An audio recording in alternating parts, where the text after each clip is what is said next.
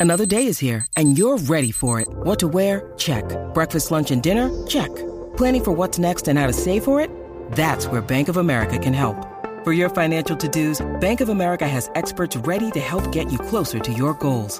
Get started at one of our local financial centers or 24-7 in our mobile banking app. Find a location near you at bankofamerica.com slash talk to us. What would you like the power to do? Mobile banking requires downloading the app and is only available for select devices. Message and data rates may apply. Bank of America and a member FDIC. Summer is here, and all I want to do is let my hair down and start making memories again. And it wouldn't be the same without a delicious drink. Personally, over the past year, I've been trying to drink less alcohol as I know it can have a negative effect on my well being. However, I haven't wanted to compromise on the experience or taste, and that's when I discovered Atopia. Atopia is an ultra low alcohol spirit, and I mean low at just 0.5% ABV. It has the same alcohol content as a fresh pineapple. It's infused with a selection of aromatic botanicals and is best served with your favourite tonic and garnish. Oh, and by the way, it contains 75 times less alcohol than a gin and tonic, which means you can go out and still feel fresh the next morning. I can't wait to enjoy summer without compromise with Atopia. So join in the fun and head over to Waitrose to get a bottle so you can start creating your summer drinks today. Hi, and welcome to Open Mind with me, Frankie Bridge. Today I'm joined by the Made in Chelsea star, Ollie Locke. How are you? Yeah, good. Thank you very much. Ollie has this ridiculously cute puppy on his lap, which is going to be an issue because he's very distracting and he looks like he's just wearing one little sock. No, he's wearing all four. It's the cutest little thing. Oh god! He's all four little socks, but one is bigger than the other, so it's a very small little little chihuahua. And he's got he's these a, like a, massive ears. He looks like a little. Oh, he's just too cute. But if I let him down, he will squeal. So it's better for the podcast if he's on my lap. Okay. Obviously, you look lovely as well, Ollie. But you made the mistake of bringing a puppy into the situation. So now I care more about the puppy. Um, I guess we should start where we all kind of first heard about you with Made in Chelsea. Mm-hmm. What was it like for you to go into Made in Chelsea and then have this kind of overnight fame? The funny thing you say that is in about two hours' time, I will be going back to the first ever location that I ever filmed in for filming, which is interesting, in Raffles in the King's Road. I never thought it was completely overnight fame. I think it was October 2010 I signed my contract. Wow. We started filming in January, and in March, I think a few people watched it, and everyone went, "Oh, it's not Towie. It's a bit different." and they didn't really like it. And then by series two, which had come out in the summer, people had preferred it, and so they were like, "Well, actually, we quite enjoy this," and it's, it's something that's that's quite fun. And it's it was a London based. It had that aspiration of London. It was all like it was beautifully done, and then suddenly it became pretty well known. So you don't feel like it was like this sudden, like, oh God, all of a sudden everyone knows who I am. You felt like there was kind of a slow build into that. Well, that was my problem, I think, is because it, me and Joey Essex used to talk about this because it was, I had very long hair. Yeah, and it's growing back. It's getting. It's I know. Really I thought that again. you've kind of your hair's kind of the same length as mine. Yeah, it's getting really long again, but I cut it off because it was too much. It was me and Joey were the people on reality TV at the time that were getting absolutely mobbed and we couldn't go anywhere. This was before the whole age of like long hair for men was cool and, and beards, and it was all that trendy East London. It was before that. So, yeah, that was why we were so distinctive because I was the only male on reality TV, apart from Lawrence Laurence Llewelyn-Bowen, I think, that had long hair. Twins. yeah, well, quite.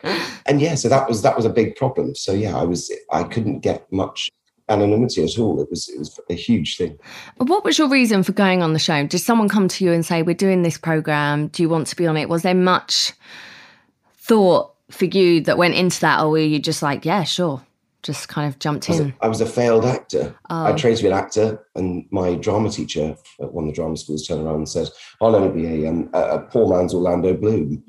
I was like, "Well, that's nice. Thanks very much." Your teacher said that to you. Yeah, and I was like, "That's not ideal." and I was like, well, I mean, I'll, nowadays I'd take that immediately. But I, uh, I thought, well, and suddenly this show came up called Chelsea Girls. It wasn't called Made in Chelsea; oh, really? it's called Chelsea Girls. And I was on a beach in Thailand where my father lives, and I got things saying, "We'd love you. It's very secret, but we'd love you to be a main cast member." And I went, "Yeah, well, I'd like that too."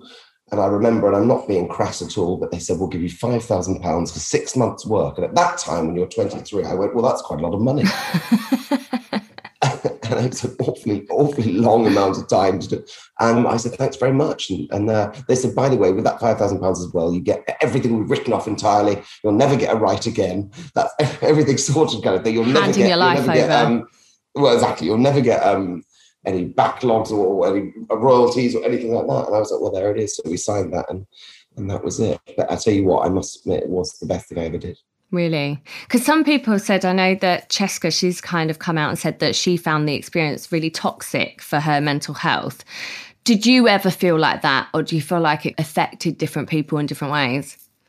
I got to a point where it became Jessica. Certainly, I was living with Jessica at the time, and she.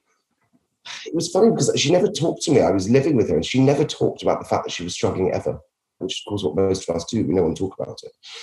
I found it very different. I was quite excited by it, but it was it was a different world. It was to get used to. I think Jessica used to. It all depends. I think what happens on camera. If people in the street come up to you and say, "Oh, you shouldn't have done that last week," which they did, which is bizarre. They give you advice on your relationship. Hmm. I said you shouldn't have broken up with someone like that. You shouldn't. So every day people come up to you and talk to you about stuff. So that was always kind of a beating, I think, for anyone if they were naughty on TV or did anything. God, thank God, I'm not Jamie or Spencer. They used to shag everyone.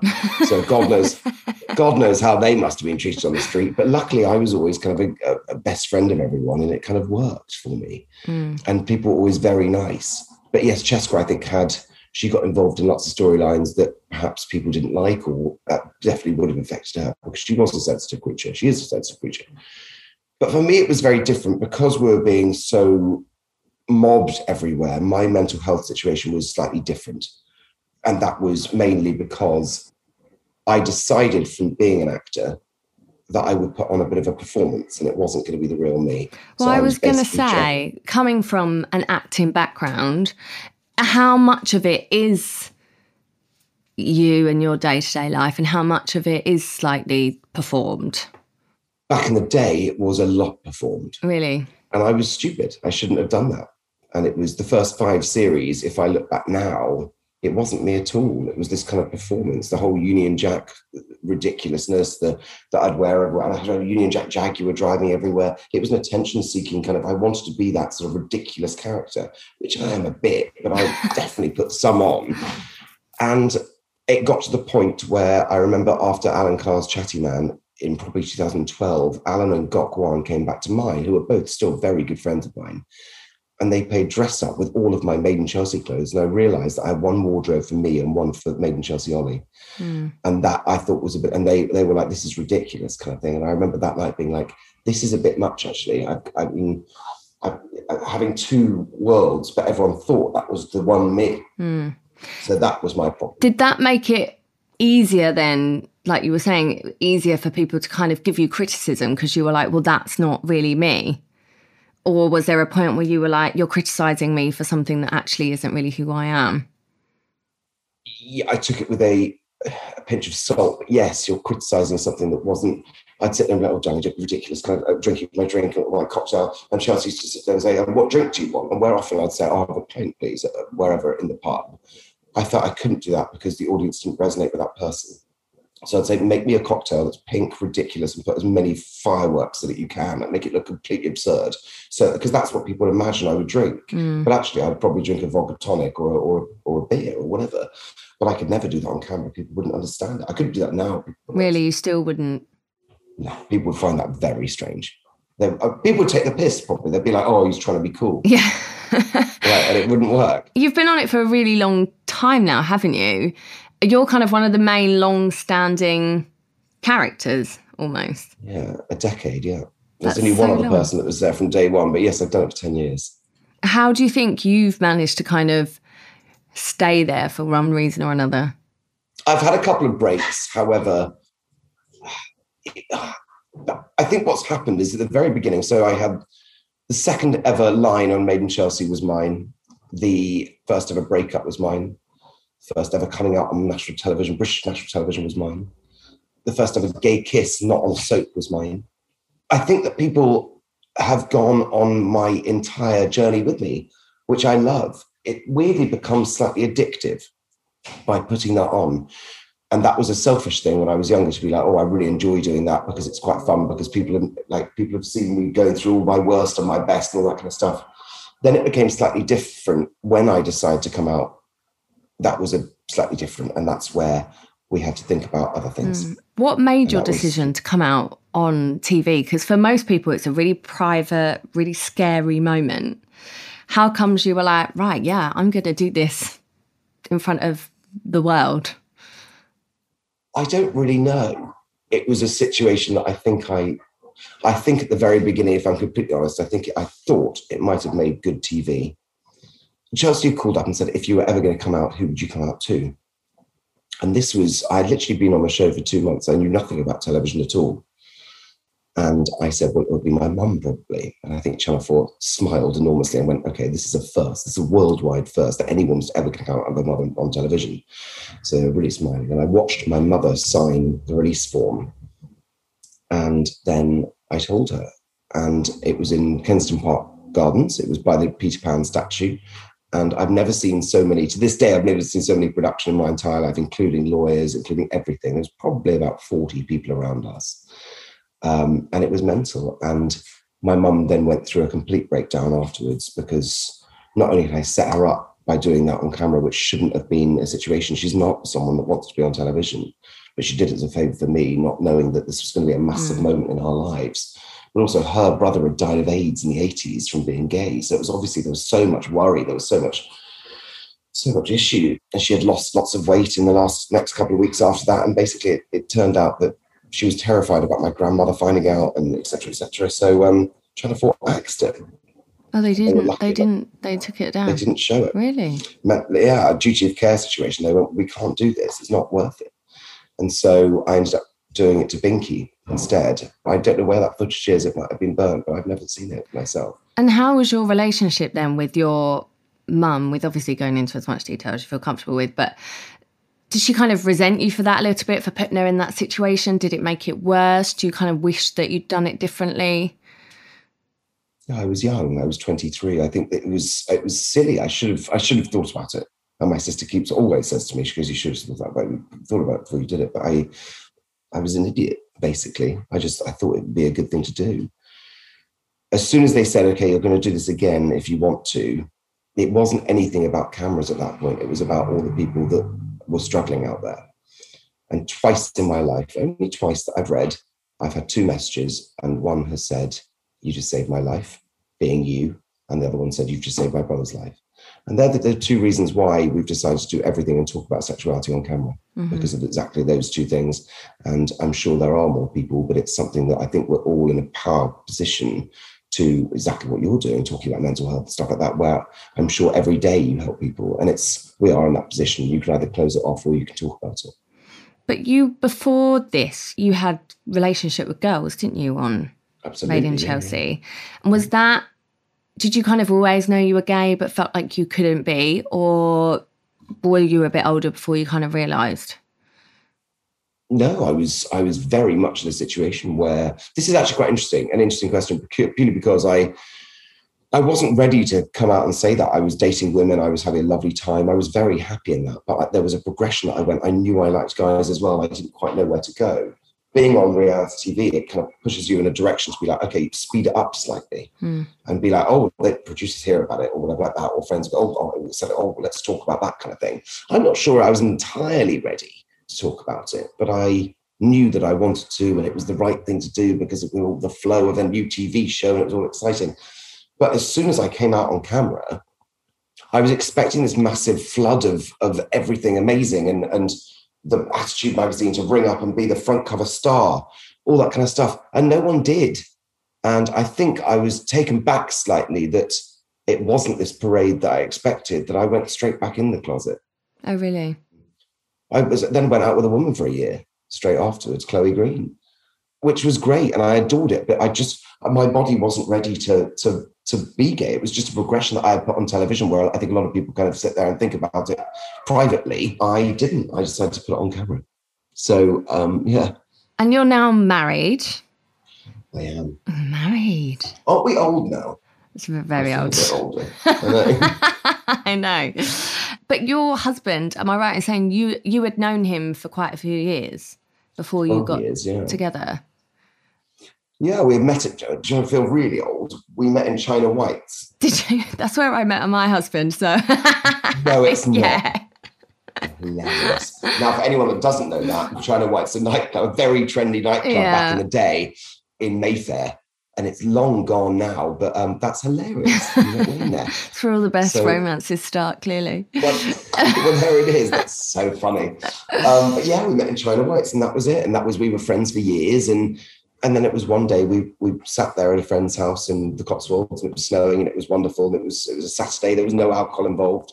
We basically started talking, and and she had turned around and said, "Oh, you guys should definitely get together." And we said, "Oh, don't be ridiculous. It's just because we're gay, we're not going to get together." Mm.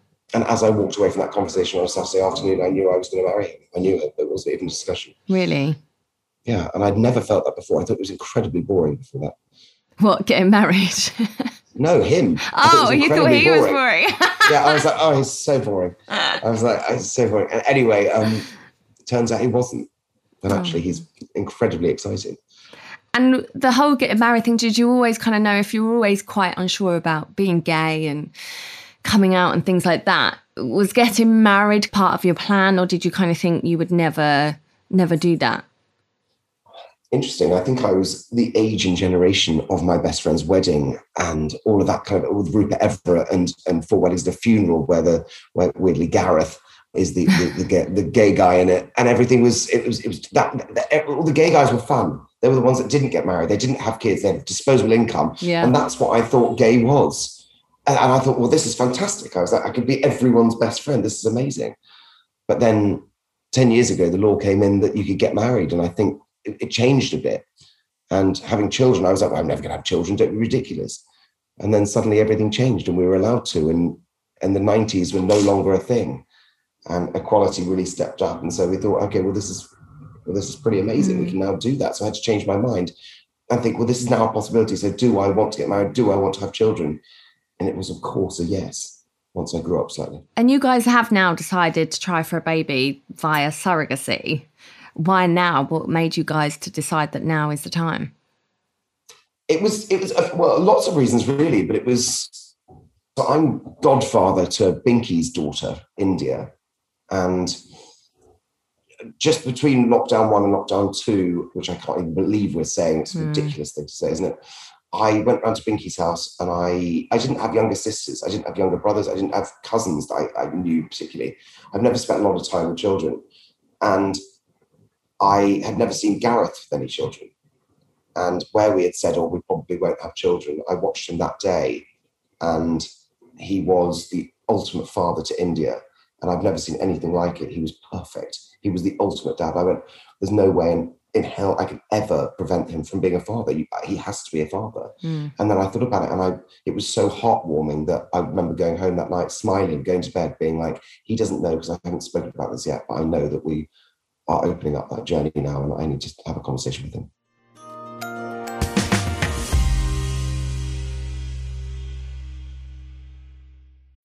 When you need mealtime inspiration, it's worth shopping Kroger, where you'll find over 30,000 mouthwatering choices that excite your inner foodie. And no matter what tasty choice you make, you'll enjoy our everyday low prices, plus extra ways to save, like digital coupons worth over $600 each week. You can also save up to $1 off per gallon at the pump with fuel points. More savings and more inspiring flavors make shopping Kroger worth it every time. Kroger, fresh for everyone. Fuel restrictions apply. Are you planning a party, a barbecue, or even a garden soiree this summer?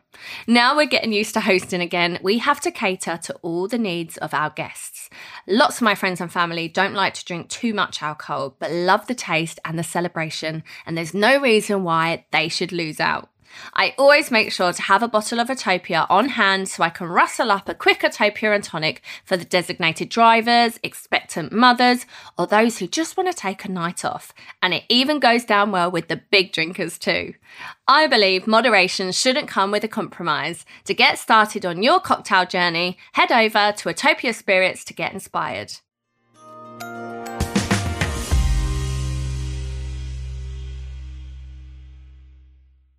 And you guys, you have started that journey, haven't you? But the first attempt didn't work. And you've kind of said online, obviously, how heartbroken and how difficult that was. How, you know, that must have been really tough for you guys to kind of make that decision, be really excited, and then the first attempt not to happen. If I'm completely honest, I think we're naive. I think we were naive. I think we were we expected everything to go right. But as you know, as, as any woman in the country and Britain world knows, that getting pregnant isn't an easy thing for a lot of people. And we just joined that community of people that do struggle slightly to have children the first time. And it was and is the most heartbreaking thing that ever happened to me. We were silly that we think it was going to happen the first time, I think we were so excited about it and it didn't. And what was stupid, again, is another stupid decision of mine, which hasn't been aired yet, but we did it all on Chelsea. We found out all the results on Made in Chelsea. Oh, okay. And so the episode one of the next series, there is a beyond horrific scene that we did where we're sitting there with the surrogate on the phone and suddenly she goes, it didn't work. And it is that is the worst thing I've ever done on camera in my life because that couldn't have been realer. You couldn't, I mean, there's no, if anyone goes, oh, how real is Made in Chelsea? They always say that. How real is Made in Chelsea? Watch that scene and find out how real it is. Hmm. Because that was the awful. And how is that for Gareth then? Because is he is he used to being on TV and then like having to have something you're kind of obviously you said that's the hardest thing that you've done on screen, but you've you know, you've been through lots of ups and downs in front of the camera, but for him that must have been particularly difficult. Yeah, I think it was. He's not but again I forget that slightly that he's not he's taken to it like beautifully, and it's it's been it's been a really easy. I feel it's been quite an easy road for him. He's really enjoyed it. He's had great fun. He's got lots of people around him. Producers love him, and it, it kind of works. But yes, it was after that that I think we had a bit of a, a moment where he was like, "This is just it's so brutal," mm. and and we have to we have to remember that everyone's going through this. And I think through his DMs, it made life easier of talking about to everyone that was going through the same situation. And how have you guys kind of got through that as a couple? Because I know, on uh, you know, for anyone going through IVF or anything like that, it can really put a strain on your relationship. How have you two kind of decided to get through that together? I think it was a week of trying to work it all out and discuss it and and talk openly and lots of tears. And I think it's basically just jump back on the horse and you we have to do it. You have to get back out there and, and go, just go for it. And so we're trying to do it again, mm. but thankfully, I mean, thankfully, uh, yeah, well, Boris has decided to put it on the red list, which is great. Mexico on the red list where we do it all, which is great. So we've got right. three embryos sat in Mexico right now that we're trying to get shipped over to Cyprus so we could do it. It's all a bit of a nightmare, but we will get there. And hopefully by Christmas, we'll be pregnant. And why is it Mexico? Interesting. IVF in Britain is a really, really difficult place to try and have a baby from male same sex couple. Really? It's incredibly difficult. Yeah. First of all, if you want an egg donor, you can't see the face of them. Um, you can't see you can't see what the egg donor looks like at all. You can see it's got brown hair and blue eyes, but you can't see anything else. Right. And I would like to know a lot more. I would like to see a comprehensive profile of the biological mother of our children look like. And you have to do that in America or Mexico, basically, or Israel. And so we we did it there. So we got our eggs from an egg clinic called Elevate in Beverly Hills. It was a Brazilian model that we got from. of course. Um, of course. And she's completely ridiculous and incredible. And so we got those. Then we had to fly her up to Mexico to get them the eggs removed. And then we had to fly to Mexico with the surrogate. It's all a massive thing. But um, but yeah, I mean. And have you become close to her? Not we, we never meet the egg donor, but the surrogate we the surrogate oh, actually yeah. Oh, okay. Us. So yeah, they're two different things, obviously. Two Sorry. Different okay. No, no, no, no. It's it, this is everyone. It's it's such a de- weird process that everyone is like. like everyone, and do you just go to like a surrogate shop? Like, how does that work? Like, certainly, certainly not. I wish it was like that. You can't, you can't do it. Our surrogate actually DM'd us after watching an episode of Chelsea, and she wasn't Wow. a fan of Chelsea. She just happened to be watching it and wanted to be a surrogate in the past, and said, "Well, absolutely, I want to." so I she's to British, but the rules here are very different, right? To Very different. America, and I'm guessing. So, what rules do you to have to her. go by? Okay, right. So we're not allowed to pay her. We can give her up to twenty thousand pounds expenses mm. for the year of pregnancy and going through all that kind of stuff. And that's all we can give her. In America, you there's a there's a thriving business that works with surrogacy. But in, and isn't there always a risk that she could change her mind and keep the baby? Is that ever in the back of your mind? I mean, absolutely. That is a. I mean, I know her so well now. We've been on holiday with her. We've done. I, we've, we've. I know her. I know her children. I know her parents. I know everything and about them. I've actually been on holiday with her mother um, now because she came to Mexico with us. So I know her so well. I know she's not going to. She doesn't want more children. She just wants to do something for another couple. However, legally and theoretically, she if she turned around and said and said she wanted to keep the baby, she could. What is the most ridiculous situation of it is when we do get the babies after they're born, we get them straight away.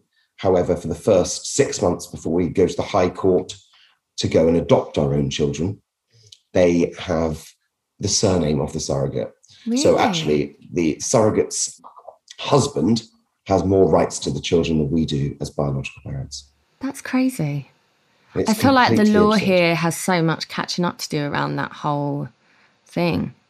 Well, for the first time, I can say that I was in Parliament this week discussing that exact Really? issue because we're trying to bring legislation forward. It hasn't been touched in 30 years, and it's absurd that it hasn't been touched in 30 years. I just think time we has want to do moved so much, things have changed so much. Yeah. Well, well done Also, to you. that's quite fascinating is is you're not allowed to. You gay guys are like, oh yeah, you can make you can make um, embryos on the NHS. That's fine. You can do that. There's no problem. But it's, you're not allowed to use a surrogate. What? So we just have. What? So we just have eggs in a freezer. Hmm. Like that. Like that. Is that it? We just have embryos. That's all. We can't put them anywhere. Well, like that. Well, that's absurd. That's crazy. And will she have anything to do with your baby once it's here, or then that be it? It sounds like you're like friends now. yeah, she. I hope she is a part of it. She wants to be a part of life, but I think it will be kind of a a lovely auntie, basically, that we can Mm. go and. I want her to be the naughty auntie. If there's ever a problem at sixteen or eighteen, she can go to her. because She's great fun, yeah. and uh, and maybe I don't want to speak to dads about this. I don't, I don't want to speak to dad about it. I'd like to speak to auntie, whatever.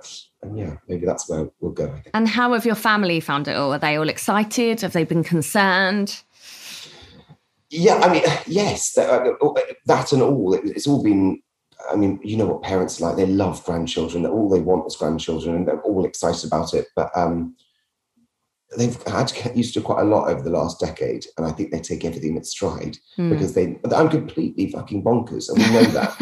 um, and I love it, and it's great fun. But um, but I th- just think that everything everything I say to them, they're like, "Well, yes, of course you've done that.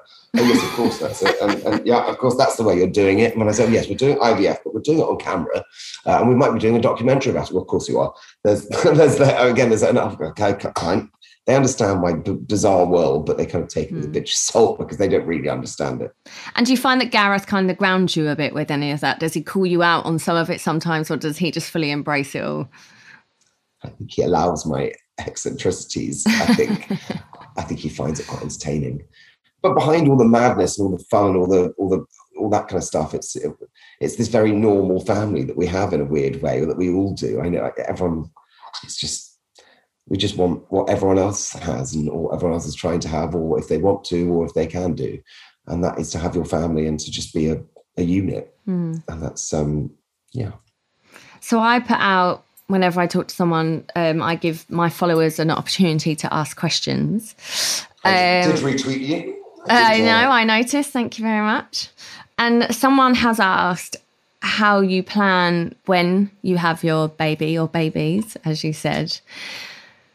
Will you talk to them about how they've come into the world? How do you plan to approach that? Or have you not thought super, about that super, yet? super interesting question. I haven't thought about it enormously yet.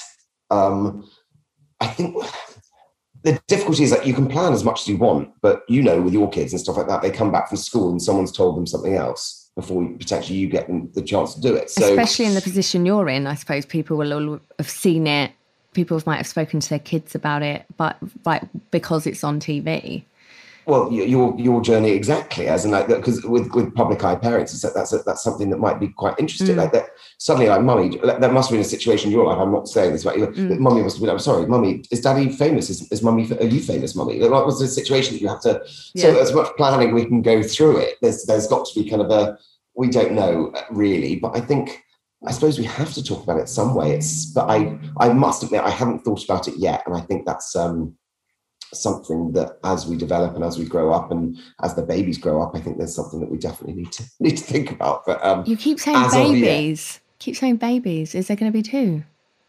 But who knows? Oh, so exciting! My sister's just had twins, so um, they are very fun. So she hasn't slept in that, months. No, no. but I enjoy them immensely because they're hilarious. So if you do have twins, good luck, but also lucky you. Auntie Frankie's Auntie Frankie's going to babysit. oh, not no, she's not. Just no, one at a time. and you kind of touched on this when we were talking about the surrogacy, and someone's actually asked: Are there different rights for same-sex couples during IVF to what is the other like so heterosexual? Yeah, couples, yeah. There you go. Are there, are there different rights, or is it the same? Yes, I'm sure that uh, I'm sure there is the same rights theoretically. You're allowed to go through three rounds of IVF if you're a heterosexual couple on the NHS. I believe. They're, the rights when it comes to gay guys is the issue because there's no embryo to grow in, and surrogacy is is not a thing on the NHS. That that's the problem. Like Female you said, the embryo thing, the initial bit isn't the issue. It's the it's the renter womb. Yeah, is yeah. The, is the is the issue. Yeah. So that's that's the main problem. So yes, there is definitely a grey area when it comes to same-sex male couples trying mm-hmm. to have babies on the NHS. That's a that's a that's a big thing, and that's something that we were talking uh, to Parliament about this week. And not the same for same-sex women couples, then, because you said male have, there. They've got um, a womb. Yeah. So they don't have to worry about it so much. So they can go through it on the NHS because they, they don't have to use a surrogate just never really, obviously, I've never really given it that much thought. And I just can't believe that, like, I get that you guys don't have wombs. So obviously things are going to be different, but it's still the same situation. I know it sounds really selfish, and this is a selfish thing to say. I suppose it's not selfish, but it's one of those things. And after the first attempt didn't work, I think we used to, we got so. I think the one thing that upset me is hearing all those horror stories where people just abandon their children, are horrible to children, all that kind of stuff. And we're like, why did it not work for us and it worked for them? It mm. breaks my heart. There are so many children out there that aren't loved, and and we know that we're opening. All we want is to love our children so much, and give them the best hope and the best the best life, and and to literally smile all their life. And it just hurts so much that life gives you a card that's not like that. I'm sure it'll work, and I'm, I know there are so many people going through multiple six, seven, eight, nine, ten rounds of IVF. But I just I know there's a, a situation where I just I, just, and we will go down the idea of adoption at some point potentially if it doesn't work. But we want to try biological children first if we can. But yeah, that was de- definitely something that you kind of sit there and be like, why? Why? That's, there's so many children aren't looked after, and we know we've got so much love to give. Hmm.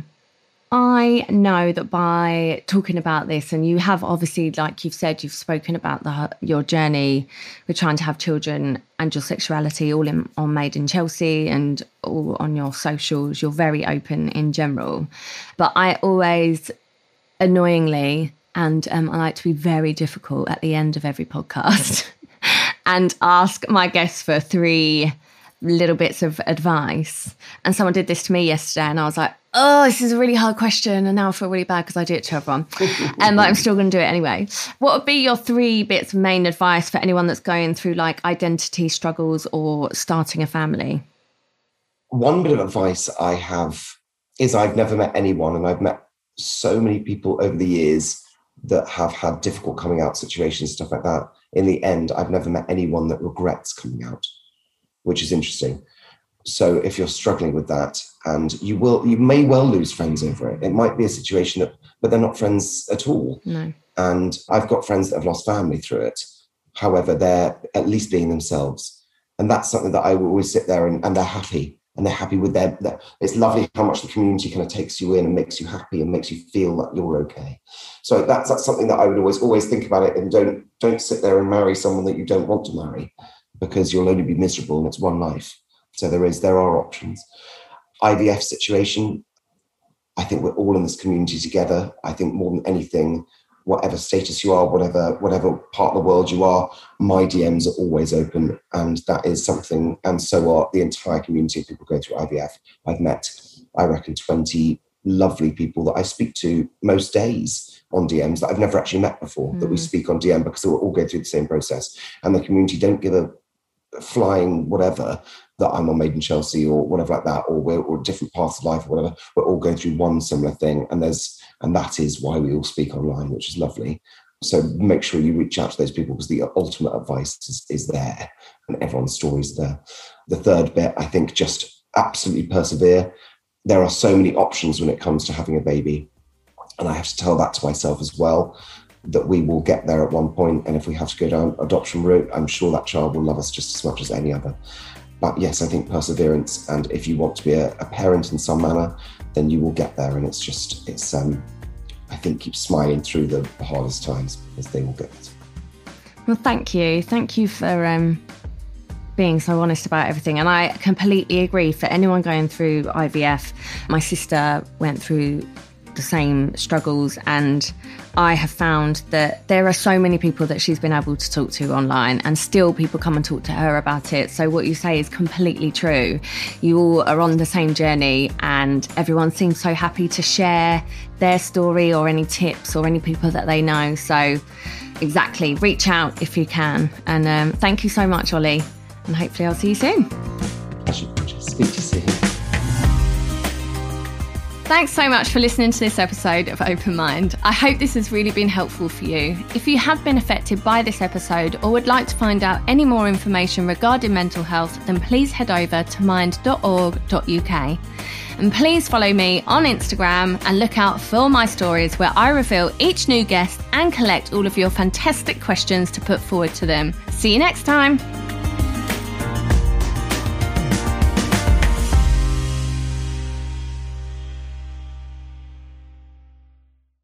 Hi guys, summer's finally here and I'm looking forward to catching up with friends and family as much as possible.